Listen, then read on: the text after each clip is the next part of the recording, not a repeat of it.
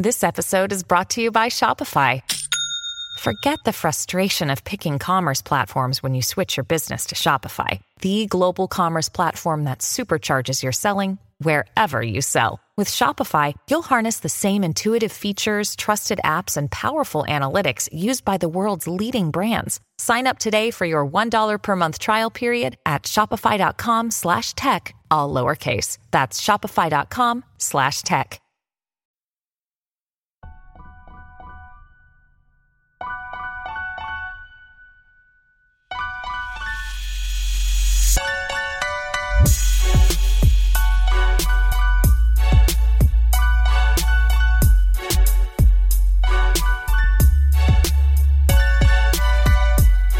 What's going on? Welcome to another episode of Bro History. It's Henry Zamota, and I have Danny Abdeljabbar. Danny, how's it going?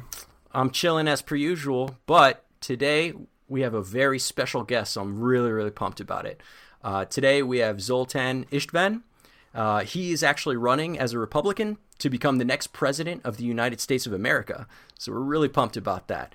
Um, for those of you who don't know, uh, Zoltan is a Silicon Valley futurist, a transhumanist advocate, and a self proclaimed science candidate.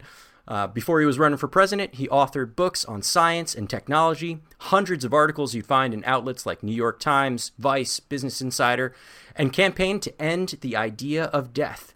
Zoltan, thanks for coming on. Oh, it's my pleasure. Thanks for having me. Uh, before we kind of get into the nitty gritty, the policies and things like that, that I'm sure everybody wants to hear, I just want to give the uh, bro historians out there an opportunity to get you to get to know you a little better. You know, um, so maybe we could start from the beginning. Like, tell us a little bit about your uh, early life and career before getting into this whole politics game. Well, sure. You know, um, I guess I'd always been interested in science fiction and technology and science and those kinds of things as a child. But um, after college, and I went to school in New York City at Columbia University, and I studied philosophy. But after college, um, I got a job working at National Geographic, and it was sort of that dream job where, uh, you know, for about four or five years, I wrote a ton of articles and worked also for the National Geographic Channel. And so, but the the main thing was that um, I covered some war zones and conflict zones, and it really got me thinking about dying and death because some of the stuff I, I did was really, really scary. And um, I had a very close call in Vietnam with a landmine, and it sort a of landmine. Just, yeah, after like four years of just hardcore reporting, it was just a little too much for me. So I really kind of went back to my hotel room that night, and um, thought about what to do about this problem of death. And then I realized that there's this giant movement out there in America and around the world, people trying to uh, solve the issue of death, solve the issue of aging. They're called transhumanists, but they go by a whole bunch of different names. So after that, I came back to America and began to kind of join that movement. You know, see it almost like an environmental movement in terms like that. Um, this is transhumanism is now a, a really large social movement of many millions of people around the world and uh, you know i joined it and be you know kind of wrote a novel called The Transhumanist Wager, started writing articles because, of course, I was a journalist. And uh, that kind of led to running for the presidency and all these other, and being sort of a public figure in the movement. But, uh, but you know, it, it's a lot of people don't realize that there are, you know, not only billions of dollars, but you know, tens of thousands of amazing scientists trying to overcome the problem of human death. And so that's transhumanism, right? Could you give us like a TLDR, like explain like we're five? What is transhumanism? Sure. Well, transhumanism is a social movement now of tens of millions of people around the world that want to use radical science and technology to change the human being. And they also want to change the human experience. And it can be anything from putting on exoskeleton suits to climb Mount Everest to brain implants in your you know your mind that allow you to comp- you know interface with the machine uh, you, know, you know interfaces in, in different types of AIs or genetic editing growing a third or a fourth arm or something like that. Whatever it is though it's always radical science applied to the human being and we mean to evolve out of what we are now. Well that's that's incredibly interesting. Um, how far away do you think we are for like doing any of this stuff? It sounds a lot like, like sci-fi to me. Well, um, basically everything I just told you can happen to some extent. We've already had, you know, the ability to grow some stuff through stem cells and different things like an extra ear or an extra stump, but we haven't got mm-hmm. to the mm-hmm. point when you can cut off an arm and replace it through genetic editing yet. But we're getting huh. to that stage. Probably will be there within the next one to three years. We already have had, for example, a designer baby born in China. In terms of brain implants, you know, Elon Musk and other kind of uh, these visionary people, entrepreneurs, are working in California and companies that are already connect your brain to the internet. We've you know we've been doing that for five six years now. Now the question is when can you go out to Walmart buy a headset and be able to think in real time or or do this podcast in our head without speaking? Well, probably within five years we will be able to do that. Huh. You'll be able to buy that kind of equipment um, just at a Walmart. And of course, the other one, exoskeleton technology, you know, with a third of mobility issues with people in America you know senior citizens and people that don't have functioning legs well they're already using this the, the, the idea of being in a wheelchair for your rest of your life is, is not even an idea anymore. It's we wheelchair companies are going to be going bankrupt, and it's because exoskeleton technology is allowing people to do different types of things that they never thought possible, even if they can't reverse their spinal injury with stem cells or genetic editing, which we'll also be able to do. But more importantly, is you know exoskeleton suits. There are people that are trying to develop these things where they can run on water. Um, and then even have competitions like Jesus. Running. yes, yes. You know, so basically, if you if the human being can run 68 or 67, uh, seven miles per hour, it would be able to run on water. So there are people trying to develop these exoskeleton suits to get humans to be able to do that. Now, can you imagine going for a jog and instead of on the road, you're jogging across a lake? I mean, th- this is amazing time to be alive. That's that's really incredible, and I, I was a little bit familiar with the uh, exoskeletons because you know, like most technologies, I think the idea was kind of started and funded around military, right? So there's a lot of military application there. Um, so yeah, I'm definitely familiar with that. I had no idea that we're one to three years away from like turning into Goro from Mortal Kombat and getting like an extra set of arms or something like that. That's crazy well, yeah, I mean, there's it's amazing, and it, the bigger problem, really, and you know, this is take the the direction of the podcast a little different. Is is really is America is quite afraid to use the stuff. There's various moratoriums across the, you know, the spectrum of use of genetic editing and things like that, whereas China doesn't have a lot of those restrictions. And so right now it seems to be that China is leading the way forward in transhumanist technology because as sort of a secular nation, they're not so afraid of it and um, America's kind of falling behind. So you know that's why China had the very first designer baby born, and not America. So th- this is also another huge issue. And of course, me running for the presidency, this is some of the things that I'm trying to hit on and saying, look, we don't want to fall behind to China. I mean, once you get this technology and you run with it, you're going to be the leader for the rest of you know the century with this stuff until the next great revolution comes out. And that's not where America wants to be. We want to be leading this stuff. I hear that. I hear that. Well, I think that's a really great transition to talk a little bit about, you know, kind of the politics of this all.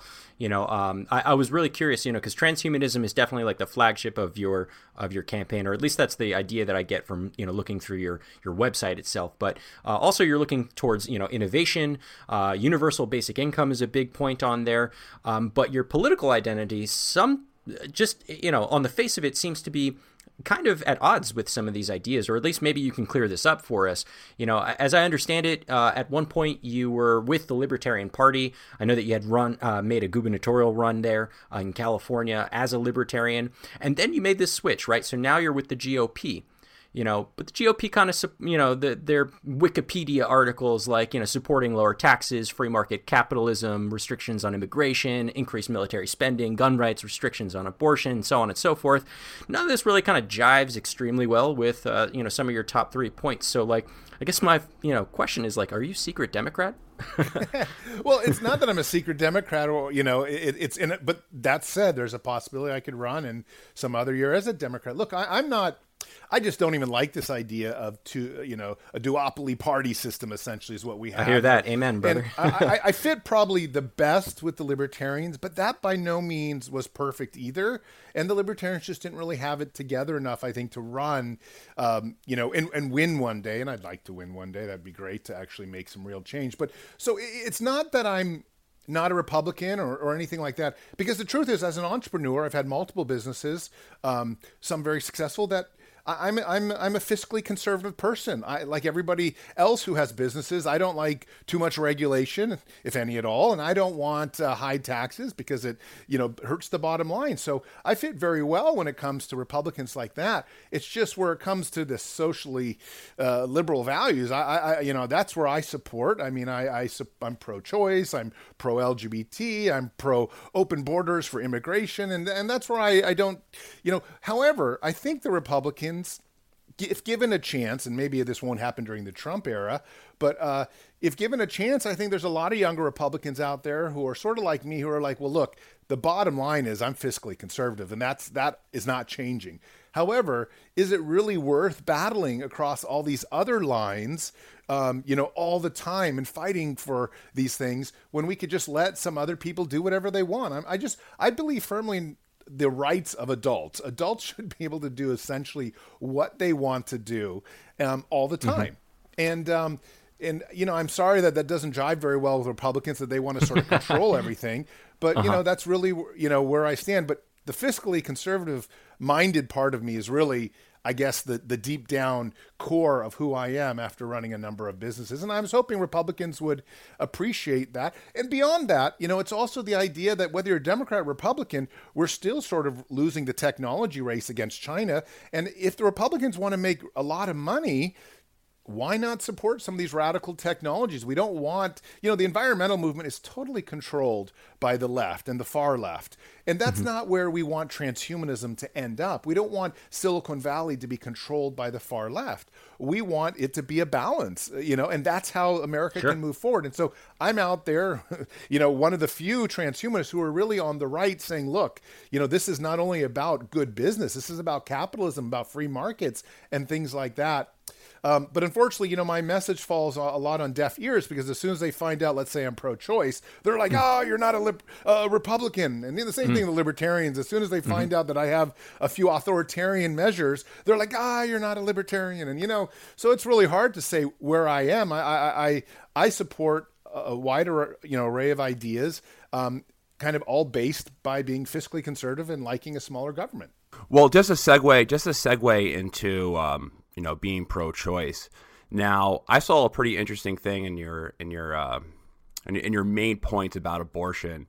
About uh, I'll let you explain it, but if someone didn't want to have a child or if someone didn't want to have a baby, they could put the child in in in um, artificial womb. Is that is that correct?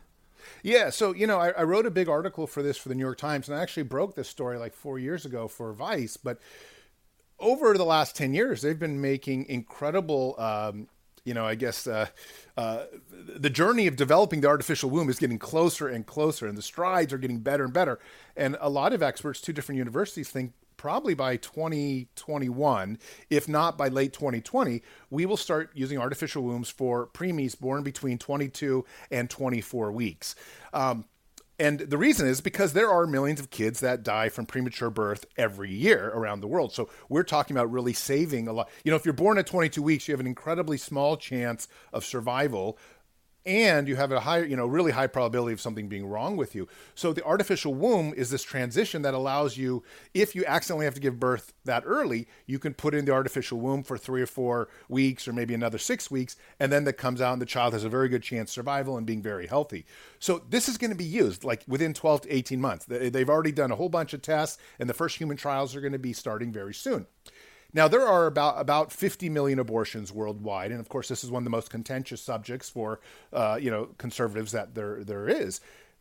If you had a president who really put in a lot of funding and a lot of incentives to develop artificial wombs, you might be able to, at least on the surface, save a lot of these children who otherwise might have been uh, aborted. Now, and the reason is, is because there's probably about 10, maybe 20, maybe 30% of women out there who they're having an abortion because they don't want to have a child for 18 years. However, if they were given a reasonable option to have an artificial womb take that child, they would probably say, yes, let's go ahead and do that. Now, if you take just 10 or 20% of 50 million, you're talking a huge number 15 million or you know around 10 million children so putting forth artificial wombs is huge interest from the Catholic Church, from conservative attorneys, and people like that saying, wow, wait a sec, this changes how we look at the Roe versus Wade decision. Because if you can take an aborted child, let's say at 10 weeks or 16 weeks, and have a choice to put it somewhere else, it might change the debate. There might be a third option. And again, like I said,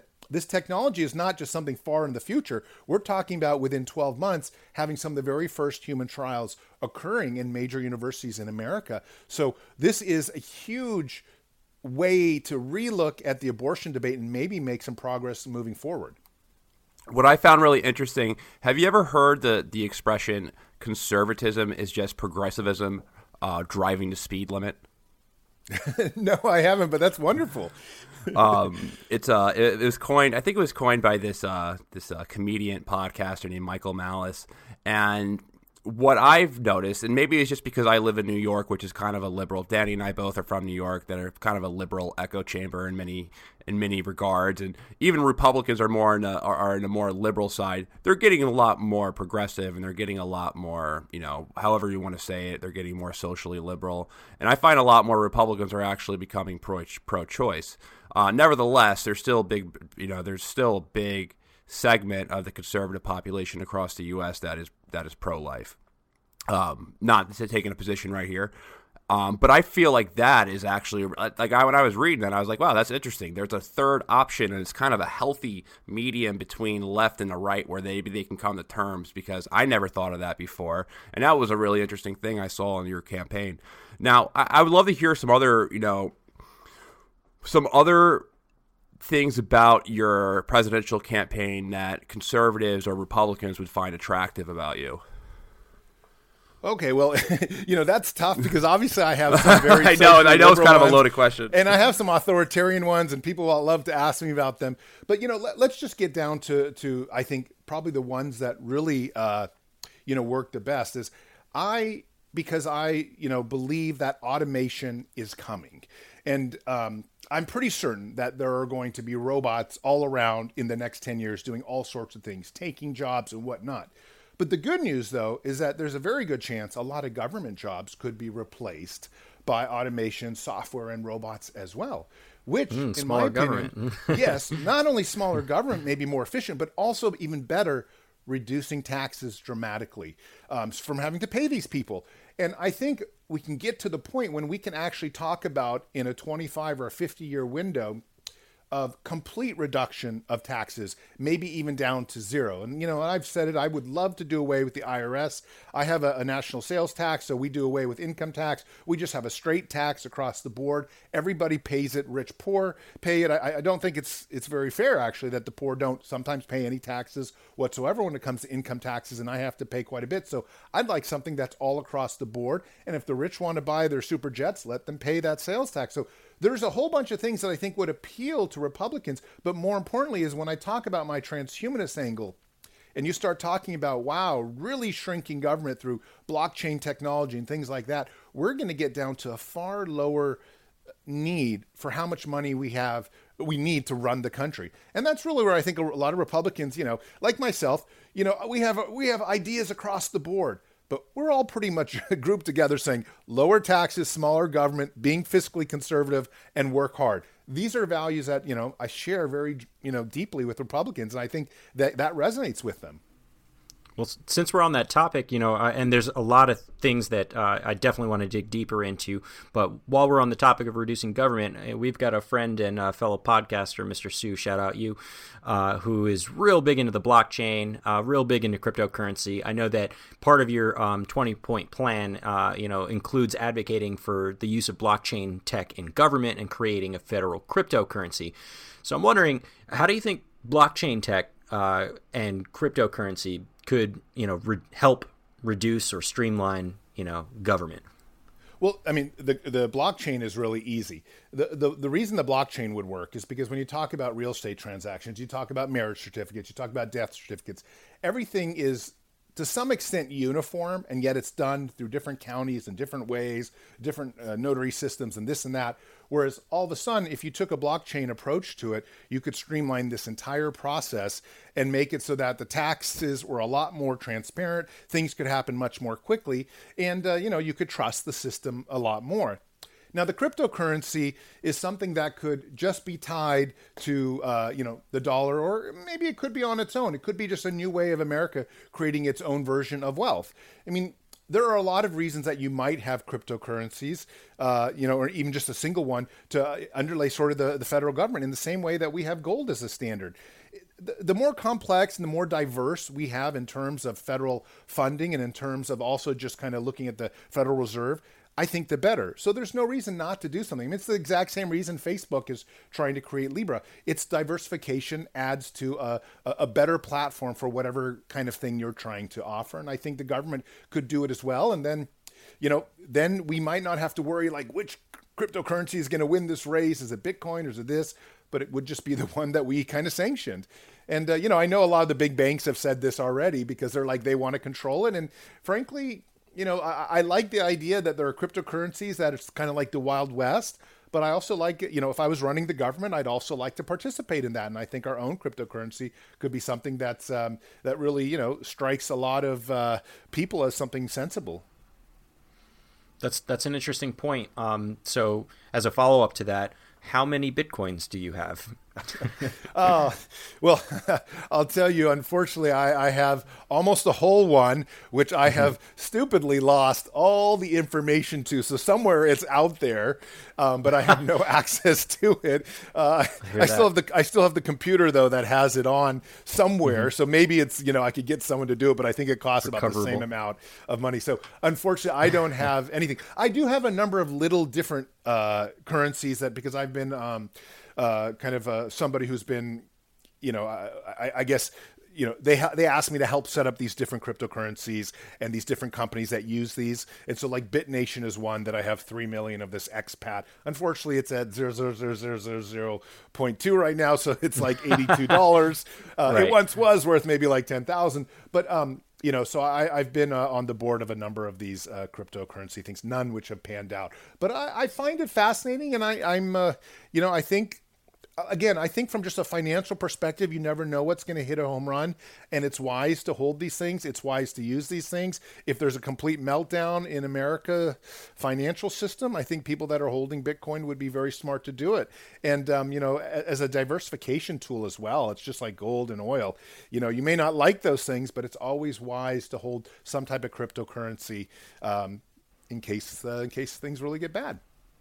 Definitely. Um, so let's switch it up a little bit. So we're, we're full into domestic policy. Uh, so I figured I, I'd, I'd ask, you know, kind of your first point on your 20 point plan was amending the Constitution. And I, am a nerd, so I did a bunch of research on this stuff. Um, and among the you know amendments, because you proposed quite a few, 12 of them if I counted correctly, um, you want to protect the right to do anything to your body, create a universal basic income, which definitely want to talk about in a bit. Um, add a balanced budget um, amendment, overturn Citizens United, implement ranked voting uh, on a federal level, lay the groundwork for the rights of other future advanced sapient beings like robots, 3D printed humans, and AI. Um, so like a bunch of stuff that you're proposing here. Uh, so I, I, went and dug into like the amendments, right? So we've had 27 of them. Not included in those 27 are like six that never panned out. Uh, one of the 27 got repealed. 10 of them were put in place in 1795, so it's like more than a third. Uh, and the last one, the 27th, uh, took 200 years to be ratified. Um, so I did some math and controlling for that last one and the first 10 that came out all at once. On average, it looks like we get an amendment about every 12 to 13 years, though it doesn't actually work out that way in practice. You know, you get these like chunks of a bunch of amendments and then a whole bunch of nothing. Um, but uh, it takes on average one to two years to ratify an amendment once it's been submitted, right? And this holds true for all of them except for that one that took 200 years. Uh, so it's been almost 28 years since our last amendment was ratified. And it's been 50 years since a brand new one has been submitted and ratified. So, like by my math, we're overdue for, I don't know, two to four amendments.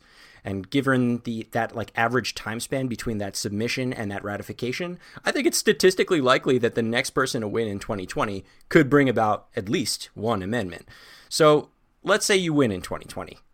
Given a relatively productive Congress, which probably won't happen, I'll give you three amendments that you could submit in your first term that will get passed. Which do you pick? Well, I think the very first one is morphological freedom. This concept that you should be able to do anything to your body that you want to do so long as it doesn't harm somebody else. And the reason this is really important is as we enter this transhumanist age, especially with like all these companies working on brain implants as as a way to, you know, stave off a sort of the the, the automation, the robot revolution, we're going to need permission to do these things to ourselves, but we can't have permission from the FDA. We need permission from the, the as an inherent right, as opposed to the FDA taking 10 years every single time to approve something, especially when China is approving these things in two or three or four years. You know, in order to keep up with the modern world and the way the microprocessor is evolving, every single American just simply needs the right to do things to their body, especially as biohacking and citizen science becomes, you know, ever more powerful and people have access to genetic editing in their in their garage just through a thousand dollar eBay kit. You know, so I think people should have the right to do that, and that's a very, you know, that's a very simple one. Um, I think the second one is is we'll talk about this maybe more a bit later, but I think the um, you know the second one could be this universal basic income, and, I'll explain why. And the reason is we're coming to an age when America thinks it's going to last for thousands of years, and, and honestly, I just think that's that's BS. That's the idea that humans are going to make it out of the 21st century as biological entities living in a country that has a constitution uh, from 250 years ago, talking about muskets and Second Amendment and all this other stuff. This is totally insane. I mean, we're at the verge of changing who we are. We're at the verge of connecting our brain to the internet, uploading ourselves, uh, replacing limbs with bionic arms that throw footballs five miles in perfect accuracy. I mean, we're at the age. This is gonna, all going to be happening in 10, 20 years. Then there's genetic editing. Then there's even quantum computing. We didn't even talk about the cryptocurrency thing. You know, they're talking about Google's quantum computer in two seconds, discovering every single Bitcoin that's left unmined in two seconds. Two seconds. I mean, what does that happen to the cryptocurrency market? Well, it's gone. So uh, we're what I'm trying to say is we're talking about immensely different types of technologies that completely change the structure of humanity. We're going to need to make those progress soon. And the reason I support a universal basic income is because my federal land dividend which monetizes the federal land that's in America, of which we have 150, maybe 200 trillion dollars worth of natural resources, we'll start giving money to the people today and doesn't cost a thing, doesn't raise taxes, instead of holding on to that land from a thousand years from now when we, people are still believing we're going to be humans, which is totally, uh, in my opinion, insane. We're not going to be humans in a thousand years. There are people that are hungry in America right now. There are people that need an education. There are people that can't afford health care but they're each have some kind of stake in the American wilderness that's out there that's being unused and essentially non monetized. And we can make a universal basic income for every single American if we just would monetize that huge amount of federal land that's out there in America. And just so your listeners know, 50% of the Western 11 US states is empty federal land, and most of it 92% of it has nothing to do with national parks. So it's totally out there unused. So my second amendment would be that we must start utilizing that federal land for the common good of the people. And I don't mean preserve it so a bunch of rich white people can go visit Yosemite. I just was at Yosemite. I mean, we need to use it so that we people in the inner cities actually can get the right kinds of education and utilize it so every America get every American gets their piece of the pie.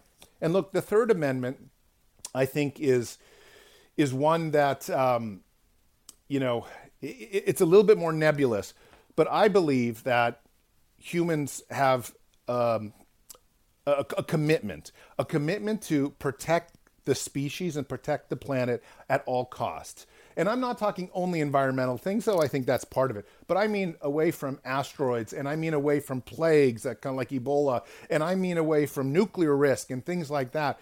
And right now, it'd be great to have an amendment that would say there is going to be either some type of institution or some kind of commission that spends a certain amount of natural resources to make sure that America really is worried about its safety as a nation as well as the planet's safety. I mean, we, right now we spend like a, a few million dollars looking for asteroids, and we spend all these trillions of dollars and everything else when it only ta- we've seen this happen. This isn't like something that might happen. This is an inevitability if you wait long enough. And I just think that it's the government's job to worry about existential risk, and we're not worrying about existential risk enough as a planet. Hold on one second. This episode is sponsored by Blue Chew. Guys, remember those days when you were always ready to go? Well, now you can increase your performance and get that extra confidence in bed. Listen up, bluechew.com, and that's blue like the color blue. Blue Chew brings you the first chewable with the same FDA approved active ingredients as Viagra and Cialis. You can take them anytime, day or night, even on a full stomach, and since they're chewable, they work up to twice as fast as a pill so you can be ready whenever that opportunity arises. And we know that opportunity comes up a lot for you. If you could benefit from more confidence where it counts, Blue Chew is the fast and easy way to enhance your performance. Blue Chew is prescribed online by licensed physicians, so you don't have to go to the doctor's office or wait in line at the pharmacy. And it ships right to your door in a discreet package. They're made in the USA, and since Blue Chew prepares and ships direct, they're cheaper than a pharmacy. And best of all, no more awkwardness. Right now, we got a special deal for our listeners. Visit bluechew.com and get your first shipment free when you use our special promo code BRO. Just pay $5 shipping. Again, that's B L U E Chew.com, promo code BRO to try it free. Blue Chew is the better, cheaper, faster choice, and we thank them for sponsoring this podcast. All right, let's get back to it.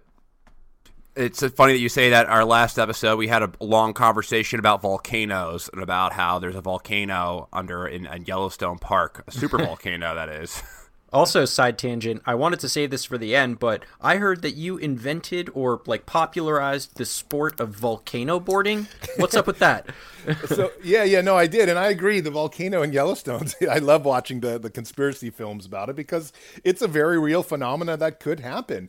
Um, but uh, volcano boarding was one of the very first projects that sort of actually led to me being a, a, public figure because I was working at National Geographic and I told my producer, "Hey, there's this volcano. I, I'm a snowboarder. It looks just like a ski slope, but except it's in the, the tropics. Do you mind if I film it? Can we make a TV, uh, you know, segment out of it? I was working at the time for National Geographic Today, where National Geographic used to have an hour long news show and they're like, let's do a news piece on it. And so I did it, and all of a sudden that went viral, and the entire sport of volcano boarding. But what makes volcano boarding so interesting is that there's a bunch of pumice and kind of lava bombs that are, um, you know, spewing all over you, and people get killed from these lava bombs because they're rocks, you know, molten rocks flying all over your head, and so it's very much like Russian roulette. And um, if you can, uh, you know, if you can kind of do it and get down the mountain safely, then you've you've you've succeeded. But anyways, as a result, this you know these, some of these images, and you can just go Google uh, Google Zoltan Istvan volcano boarding National Geographic, and you'll come to this video. Um, and you know around this around the world, this sport launched. Now there's like eight or nine different volcanoes people are doing it on, and it's a whole it's a whole big sport now. It's pretty funny. And this I did this back in 2002. I mean, it's for you know for a president, I, I think that's badass. That's like Teddy, Teddy Roosevelt badass. You know, like if you're the president and you volcano board, that's crazy. I can imagine like Secret Service like freaking out for you wanting to do that. Um, but uh, for a transhumanist, you really have a death wish. so that's kind of crazy. Well, it's interesting because ESPN contacted me a, a, while back about doing it. Now that I'm married and I have two kids, um, mm-hmm. it really is like very very dangerous and i don't know if i would do it. I'd have to really like think more about it. I told him at the time i was not interested. But uh, maybe now that the kids are a little bit older i would. But it's funny some the, i've heard that people are wearing sharks shark mesh suits now to protect. It doesn't necessarily protect from break your bones breaking when a big lava bomb hits you but it does protect from melting through the metal. So now people like wear almost these like shark mesh suits when they do it down things. And some volcanoes they're not exploding. Like there's variations of the sport but the real you know the, the the real I guess the best part of the sport is when you do it maybe even inside the lips of the volcano and because like the, in the, the caldera. Is, yeah, yeah, you can do it inside, and people wear methane masks and everything like that, and then they climb back out. And the the thing is, you have to understand, nope. volcanoes they they shoot out pumice. And so the pumice is very similar to snow, like powder snow. And that's why when you see a volcano, like depending on the trade wind, some sides just look like a big giant puff of you know it's like just very very thin sand. And so of course if you're a skier or a snowboarder it's perfect to go down. The only thing you got to watch out for is the explosions. You got to watch out for the lava. Yeah. That's a bunch of nope for me you hear that? know. perfect place to go snowboarding on your next trip. Just watch out for the lava. Watch out for the explosions. Oh man. That's extreme uh, let's let's kind of get back to it. You know, um, one of the uh, the big things that, that I'm really excited to talk to you about is that universal basic income.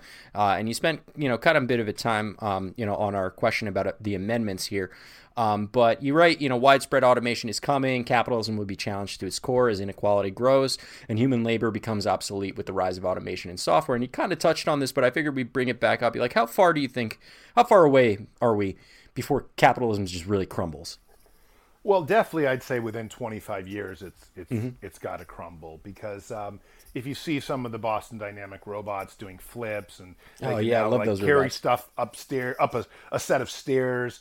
I mean, you know, even three years ago, they weren't able to really carry stuff upstairs, and now they can carry it better than 50% of humanity. And pretty soon they're going to carry it b- uh, better than an Olympian. You know, I mean, that's the that's the nature of this game. And and again, you have to realize that the microprocessor is doubling in capacity all the time. And then if something like quantum computing came out, and all of a sudden the the microprocessor got just that much better, we're talking about, you know, I mean, you know, we're talking about having an AI that's smarter than human beings on planet Earth within a decade's time.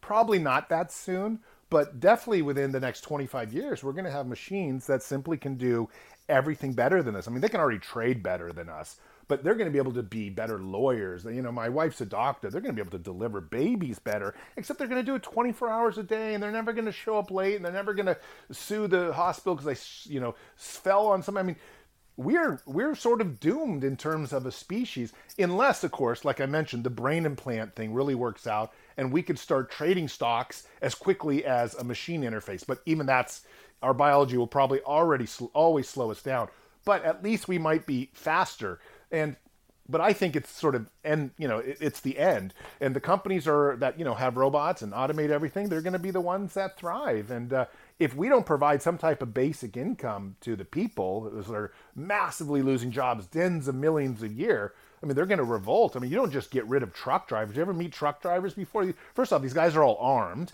Second off, these are all tough guys. You don't just yeah. replace their job and say, "Hey, some robot did it." They're going to go with their guns to the nearest, you know, uh, state uh, state office or something like that, and just be pissed off. You need to come up with a solution where they say, "You're right. I rather receive a basic income, and now I can just enjoy, you know, watching TV all day long, or maybe I'm going to go back to school, or maybe I'm going to go to the Bahamas and learn how to play the guitar all day. But whatever it is, you you can't just replace people's job and expect them to sit quietly. So a basic income is needed in order for civilization to progress forward, so that we don't get a bunch of the masses with their pitchforks. So here's a question I know you probably get this question a lot when talking about this subject, but I, ha- I have to ask it. So you know, I see uh, one of the amendments is laying the groundwork for rights for the for other future advanced sapient beings like robots and 3D printed humans and AI. Now, here's the question: What is to stop these AI from enslaving humanity?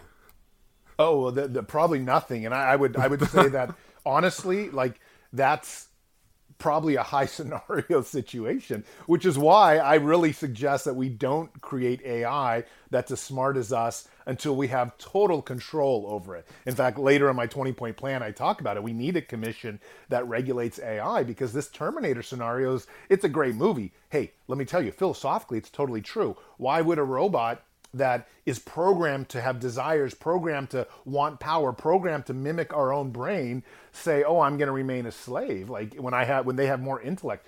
The the good news though is that robots, the way their brains work and the way they're probably upgrade themselves based on the internet, is they're probably going to upgrade themselves so quickly that, and this is what we call the singularity, that it's very possible that an AI within a year's time might become so powerful once it becomes a full AI that it's already it goes from being you know twice as smart as us to maybe a million times smarter than us within a, a year's time. It will probably have no desire to uh, to end our lives because it'll be like floating amongst the clouds and the servers and, and already sort of a godlike entity. It'd be like us looking at ants. We don't go and exterminate all the ants you know because we just don't even notice them anymore. And that may happen but the likelihood is probably that you know, an AI will come and uh, sort of like the Matrix, and we'll probably try to shut it down at some point because it'll freak us out. We'll realize that you know it's us or them, and you know I can't imagine them not winning. That just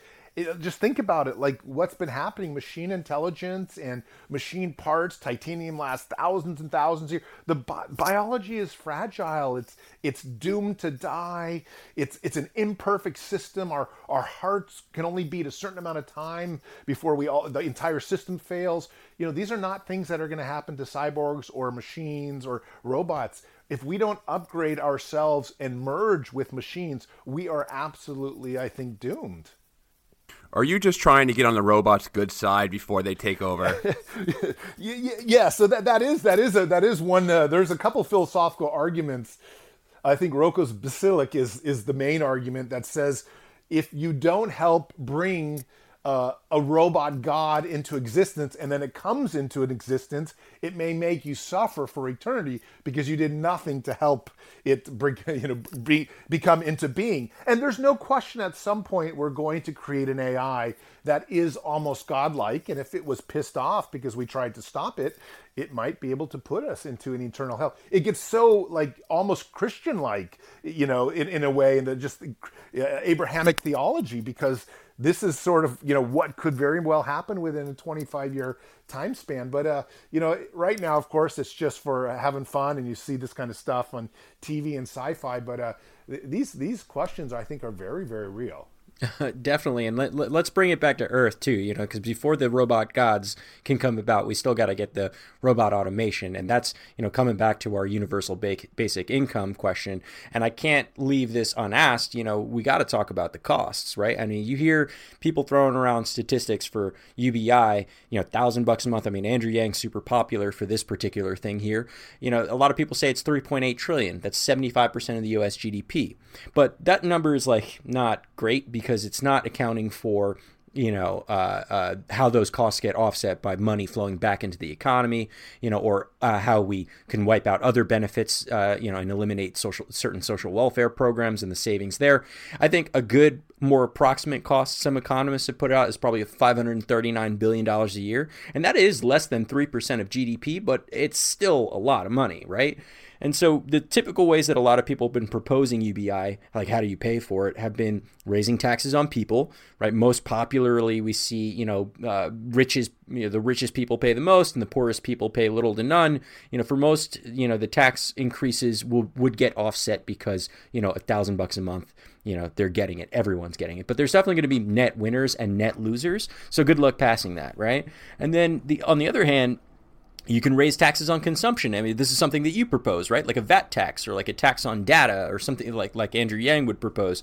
You know, and the estimates on those tax yields vary. Um, but you know, something I found on Tax Policy Center uh, said that uh, you know in 2012 we could have raised you know a gross revenue of 356 billion um, through a 5% vat tax right it's not quite enough but it's definitely a start but there's some loose ends there and you're proposing this third option and i want to hear all about it Tell me sure, about it. Sure, sure. Yeah, mine doesn't raise taxes, and I you're not going to find me raising taxes for any reason.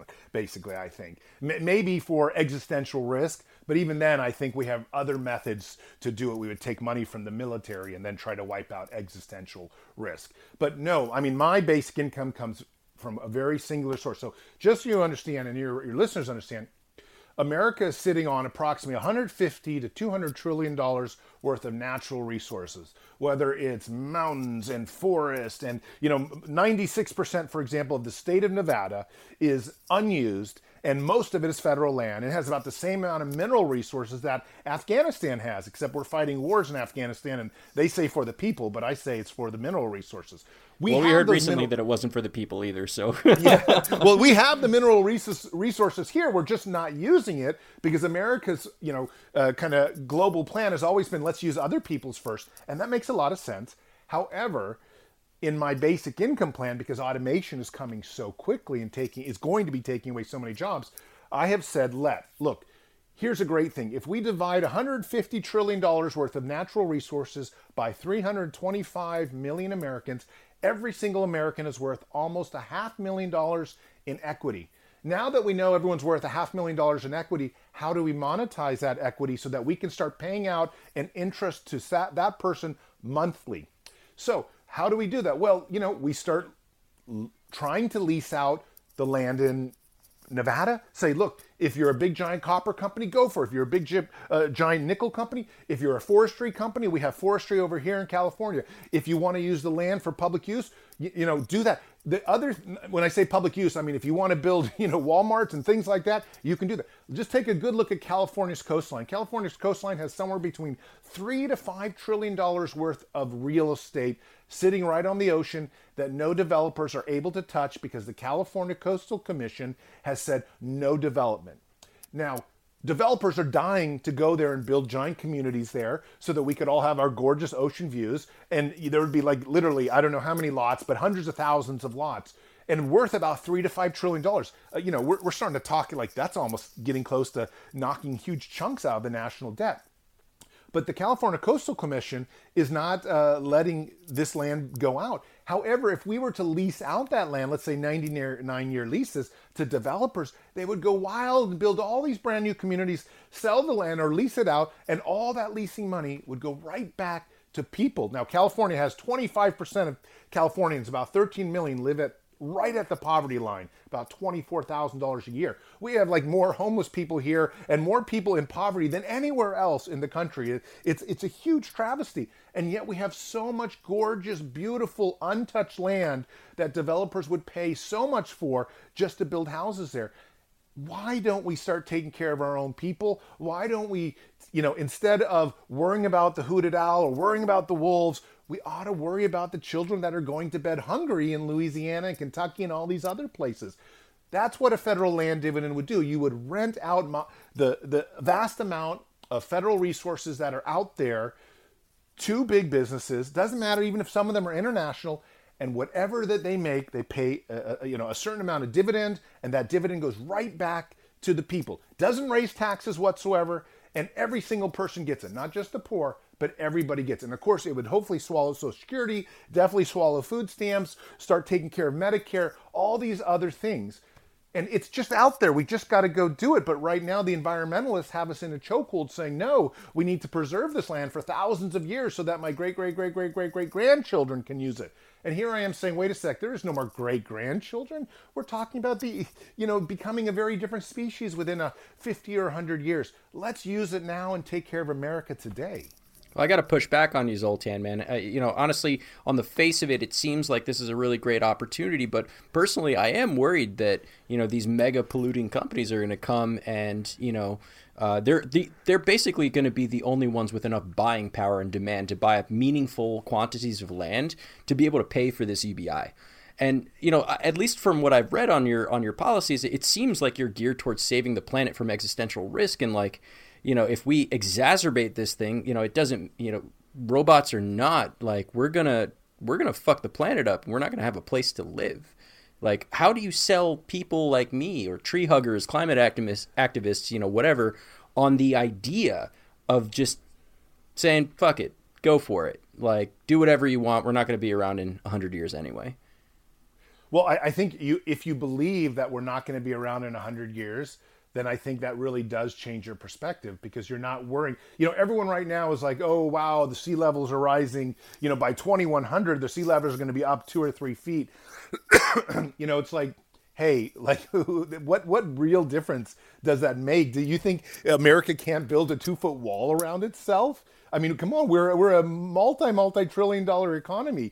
It's just like I heard this story recently about Newport and they were talking about uh, you know building a little bit of a wall. And Newport is some of the most expensive real estate in the country, and they were talking about a few million dollars to do this wall to keep out the rising ocean. And I thought, my God, you know, th- th- there's fifty thousand properties there, and each one is worth five million dollars, and you're worried about two million dollars. The point I'm trying to say is that. from an environmental point of view, we can tackle these things with brand new types of engineering skills, brand new types of geoengineering where we can control the climate. We have all sorts of brand new nanotechnology things coming down the pipeline. Through genetic editing, we are starting to regrow uh, plants already twice as fast. There's a very good chance that within 10 years we will regrow rainforest hundreds of times faster than we can now, and probably within a whole year you can get mature forests. We're going to recreate planet Earth in a way that makes it as beautiful as it's ever been in probably 25 years time just because the technology that we have developed we don't need to worry about destroying a little bit of it right now. And let me just give you an example. So i used to work as a communications director at WildAid which is one of the largest wildlife organizations um, in southeast asia that does really good work on anti-poaching. And we would basically stop poaching in china and vietnam and southeast asia and cambodia and places like that. Now 20 years ago when I was doing this job, I guess about 15 years ago, we would go out there like with our rifles and stuff like that because we, we would hire militia, Cambodian like um, uh, royal militia to come with us and protect animals, tigers and different types of you know Siamese crocodiles that were on the endangered list.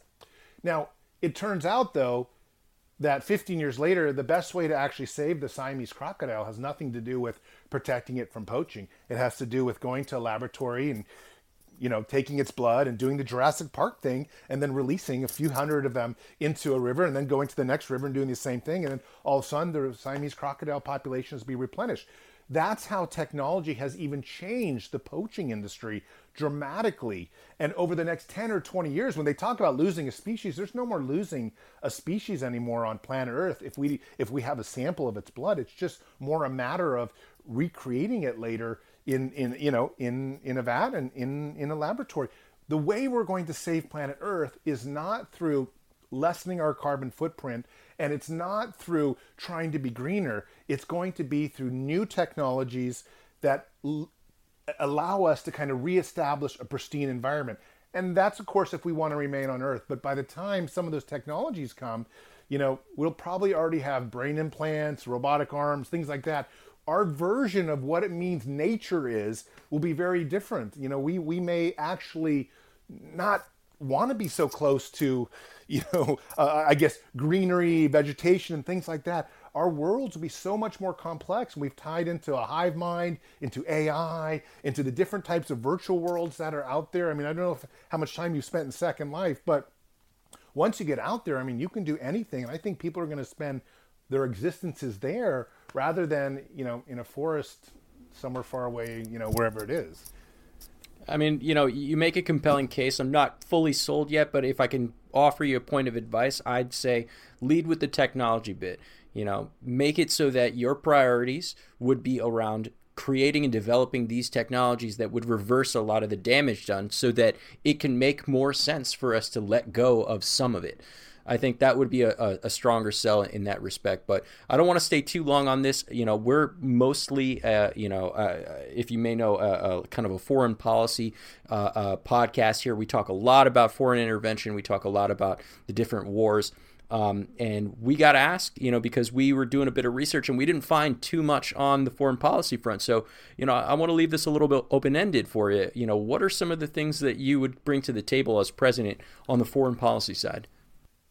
Well, you know, I, have said this again and again, and I guess if you were to ask me what's the main part of my platform, I would say is to significantly reduce military creation of bombs, weapons, anything that's done out of the idea of defense, and turn it into science and technology for the benefit of human beings. I want to, instead of a military industrial complex, create a science industrial complex.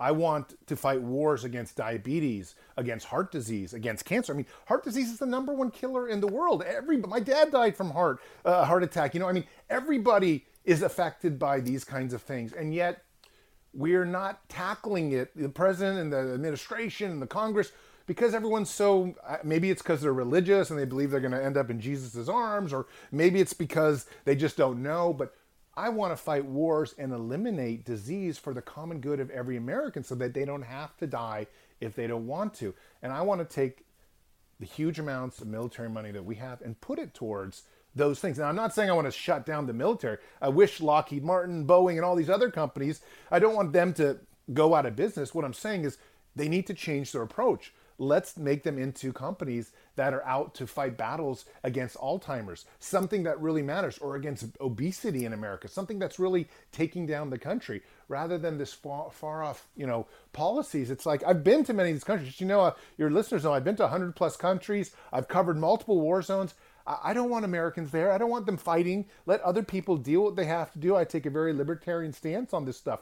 But my Americans, everybody that I meet on the campaign trail, these are people that have all been affected by cancer and heart disease and, and aging and the kinds of things that I think American government should really be out to, to tackle. And that means spending our military money on the common good. And I don't mean paying everyone's health care. I mean, it's the government's job, in my opinion, to end heart disease, to end cancer. These are just like enemies that are coming up on the sand and trying to kill us, you know? But they are killing us. What can the country do instead of just letting pharmaceutical companies who may not have a vested interest in necessarily curing anything? The government should go out there and say, listen, I'm going to do something for America. I'm going to eliminate cancer either through a vaccine or some other type of radical technology. That's something I want my government to do for me. I mean, I can't agree more with you on that, but you know, what do you say to the war hawks out there that are like, just like how China's beating us in the technology game, you know, countries like China are going to go out and eat our lunch in the military game, and then they'll swoop in and stop us from ever being the science powerhouse that you dream, you know, the U.S. could be one day. Well, I, I, think, you know, in terms of what I'm talking about, uh, you know, China's already taken the avenue of saying, look, we want to become the leader in artificial intelligence in the world by 2030. Uh, you know, they're already leading certainly the world in genetic editing, and that means they're going to be potentially, you know, uh, augmenting children's brains so that in the next generation of Chinese are hardwired better than us because they have these, you know, they already seem to be hardwired better. But the bottom line is if they have some of these new technologies with genetic editing and they're able to figure out your brain to make it smarter in terms of engineering and stuff like that, and America doesn't want to touch that stuff because all of a sudden it's it's like we're too conservative, we don't want to change the human body, we have religious, you know, re- reasons against it it's very possible an entire Chinese generation could be smarter than us in a very genetic DNA kind of way. But beyond that, I mean, I think when you're talking about a science industrial complex, it's like going to the moon. If we as a country, America, was to say, we're going to become a science industrial complex, all of a sudden, all these brand new inventions would come out of that kind of push. And I mean a lot of money, a lot of innovation, a lot of creativity. And I think that alone is a better plan for taking on China than what Trump's doing right now. I mean, Trump's dreaming if he thinks he can just kind of make the military better when China is, you know, they have four times our population. Their economy is growing quite a bit uh, faster than ours. I mean, this is a country that's created something like 65 million jobs in five years, and we're creating a few million and we're, we're cheering, patting ourselves on the back. We can't compete against China in the way that we have been trying to compete in a capitalistic environment. The way to compete is to throw a Hail Mary pass and innovate the hell out of planet Earth. And that means enter the transhumanist age becomes something very different because the singularity and when you talk about transhumanism and cyborgism and especially artificial intelligence this is not something that we know how it's going to end up we're not sure who the winners are but I can tell you one thing we know who the winner is right now between America and China moving forward 20 years. It's China. There's just really no question about it. Unless there's a major war started tomorrow, it's China you know and they're going to beat us economically culturally they're going to start to you know infiltrate our, our ranks and become more chinese and they're going to we're going to have probably a social credit system and all these other oh, things. oh things. we already have that they already yeah. have that so I, i'm significantly worried about china i don't want to live under that type of authoritarian regime the way I think America keeps its greatness is really by just saying, here's a Hail Mary pass. Let us put all our eggs into radical, radical innovation. And that's going to mean AI, genetic editing, the brain implants that allow us to use machine interface. Because once we, if we could win the AI arms race, for example, there's no way that we can ever lose. Once you have the greatest AI, you just can send out viruses, eh, you know, to every other AI in the world, and you sort of win. Eh, I mean, that's why, as Putin said, whoever wins that race wins domination of the world. So if it was me as president, I would say, how much money can we spend without bankrupting America on AI development and these other radical technologies so that no matter what happens, even if China makes more, you know, does better than us in terms of commerce and things like that, we have them beat in the things that really make a real difference in global security, in, in kind of keeping the, the geopolitical landscape in, in a d- democratic way. And I think AI and genetic editing, these other things are the way to do that. I think they're the only way to do that. You certainly can't build enough cars or, or build enough smartphones to, to offset what's happening with China. We're, we're done for it. It's, it, you know, ter- ter- the idea of tariff war is just like a joke. Like that's not how you beat China. That's how you get voted in 2020. It's not how you beat mm. China. Mm. Well, so, so to, to recap that, you know, just quickly, what I heard was pull out a foreign intervention, let them figure it out, uh, reduce the size of the military because we can be using that money towards building the, the technology of the future, things like the AI, the automation, the robots, all of that. Um, and that's what we do on foreign policy because that's a better way to, you know, combat some of our, um, you know, let's say, uh, not adversaries, but well, I mean, friendly win, uh, neighbors. Yeah, if you if you can competitors, be the, if yeah. you can be the leader in crypto security, you don't need bullets and bombs and all this other stuff. I mean, it, you you just simply be able to, you know, and as you probably know from foreign policy now, what we did with Iran recently, in the nuclear facility. I mean, the new way of warfare doesn't involve, you know, as much soldiers. It really involves just sending different things across the internet and some stuff holds some stuff doesn't you can if you can turn off someone's power and their light grid and you can turn off the water systems i mean you could inflict serious serious damage without actually even killing anyone and it, it's actually a very interesting new world with cybersecurity and i think if it's up to me that's where I would be spending all. And this is again kind of the cybersecurity is all part of the autumn, you know, bionic hearts. It's all part of the the new other transhumanist world too. They're all interconnected but it's very different than bullets. Bullets is well. Trump has his space force. yeah, well, I, you know, I mean, I, I actually, actually like applaud that. Force. I think I think that's yeah. a good idea. It's just you know, I don't know if, if, if he really means it. It might just be something he's just saying. You know, I don't know if he has any interest in real space and you know sending people up and getting us off planet, especially from an existential point of view. I'd love to to to re get NASA going and get you know intermix it with private space industry. I mean, I love that stuff. That's all very transhumanist. Uh, from what I, I read, saw it off a lunchbox or something like yeah, that. yeah. Uh, from what I read, it's it's mostly like you know space defense, like you know anti missile systems, uh, anti satellite missile systems, and like you know uh, our GPS systems, and like maybe on the off chance like shooting an asteroid out of the space so it doesn't blow us up, you know. But mostly, I think that's what they're looking for. Um, Zoltan, we're we're uh we're coming up on an hour here. Um, so I want to you know kind of change it up a little bit. Maybe ask a couple your opinions on a few of the, the current events that are going on, uh, just to make it fun, and we'll close it out. So um, you're running as a Republican against Trump, but uh, we're recording this on Tuesday. It looks like this week we're going to be voting on impeachment. What do you think? Uh, what's going on there? Where, where's your head at with uh, with impeachment? Look, I mean, I just think the Democrats are being babies, just like they were with you know Brett Kavanaugh. I mean, they're, they're, I don't I'm not sure that that's necessary to do for against Trump. I think um, if you really want to beat him, you ought to beat him with a nominee that can, um, you know, beat him, a Democratic nominee. But you know, I'm obviously not going to win against Trump, even though I'm on a number of state ballots. Uh, I'm really running because the idea is that I'm trying to make Republicans uh, a better party. you know, hopefully more open-minded, a little bit more technology, and get Republicans thinking in a different way. I think that's a very um, you know important goal. Uh, naturally, I would love to. Um, be elevated to a person who could actually challenge Trump, but that's that's in no way going to happen. And I'm not uh, I'm not someone who actually lo- you know ends up bashing Trump all day long either. I, I think there are some things he's done well and other things that he hasn't. I wish there was more professionalism he would bring to the presidency. But at the same time, I mean, I'm not sure the the Democrats have acted very professionally either any anymore. But you know, impeachment's not important. What I think is important is you know America gets its head in the game in terms of beating China and and really sort of entering into the the transhumanist age without the far left owning it. I, I have an important question. What is your favorite science fiction book? Oh, uh, let me think about that. Or it could be movie. It could yeah. be movie or TV well, show. Any any type of. In, in movie, I'm so boring because it, it's really Matrix. So my my, my history is that in, at, at college I studied. My senior thesis was done on brains in a vat, which is exactly that concept. How can you prove that you're not um, you know, just being manipulated by some scientists in some far off planet. And honestly, that's Rene Descartes for you, right there. Yeah, you, you can't really prove it. It's just so that's always been my favorite concept. So I'd have to say the Matrix is uh, is is definitely my uh, my favorite.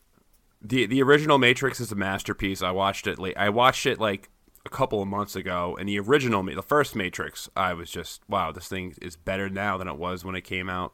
Yeah, no, there's a new one coming too. It's amazing how good it is. Amazing. Mm-hmm. It's mm-hmm. great. Um, so we're, we're coming over that hour. Um, where can where can uh, people find your website? Where can they find your campaign? Support you, donate. Um, how do how do people who are listening support you? Yeah, well, uh, donations are always appreciated. We're always running low. Um, look, my website is zoltan2020.com. That's Zoltan2020. I have my personal website, which is still up at zoltanistvan.com. So if you want to see some of the other interviews, like with Joe Rogan or Dave Rubin or whatever, or Fox News, whatever. It's all out there um, as well to look at. And, um, you know, I've also written over 225 articles. So if you just want to Google any topic like artificial wombs, Zoltan Istvan, and that was at the New York Times. And you know I have a whole bunch of other articles on smaller taxes, on robots taking over, on whether capitalism will sur- survive, on the singularity, on aliens. I mean, I, I write about everything, and I've uh, you know the great thing about my life is has been being a journalist and writing about a lot of strange and weird stuff. So just Google uh, Google, and you'll find uh, certainly an article that I wrote in Major Media. That's awesome, Zoltan. Thank you so much uh, for you know spending an hour out of your day while you're on the campaign uh, for president. Uh, again, that's Zoltan2020.com. Thanks so much for coming on. Yeah, it's been great talking to you guys. Thanks so much. I appreciate it.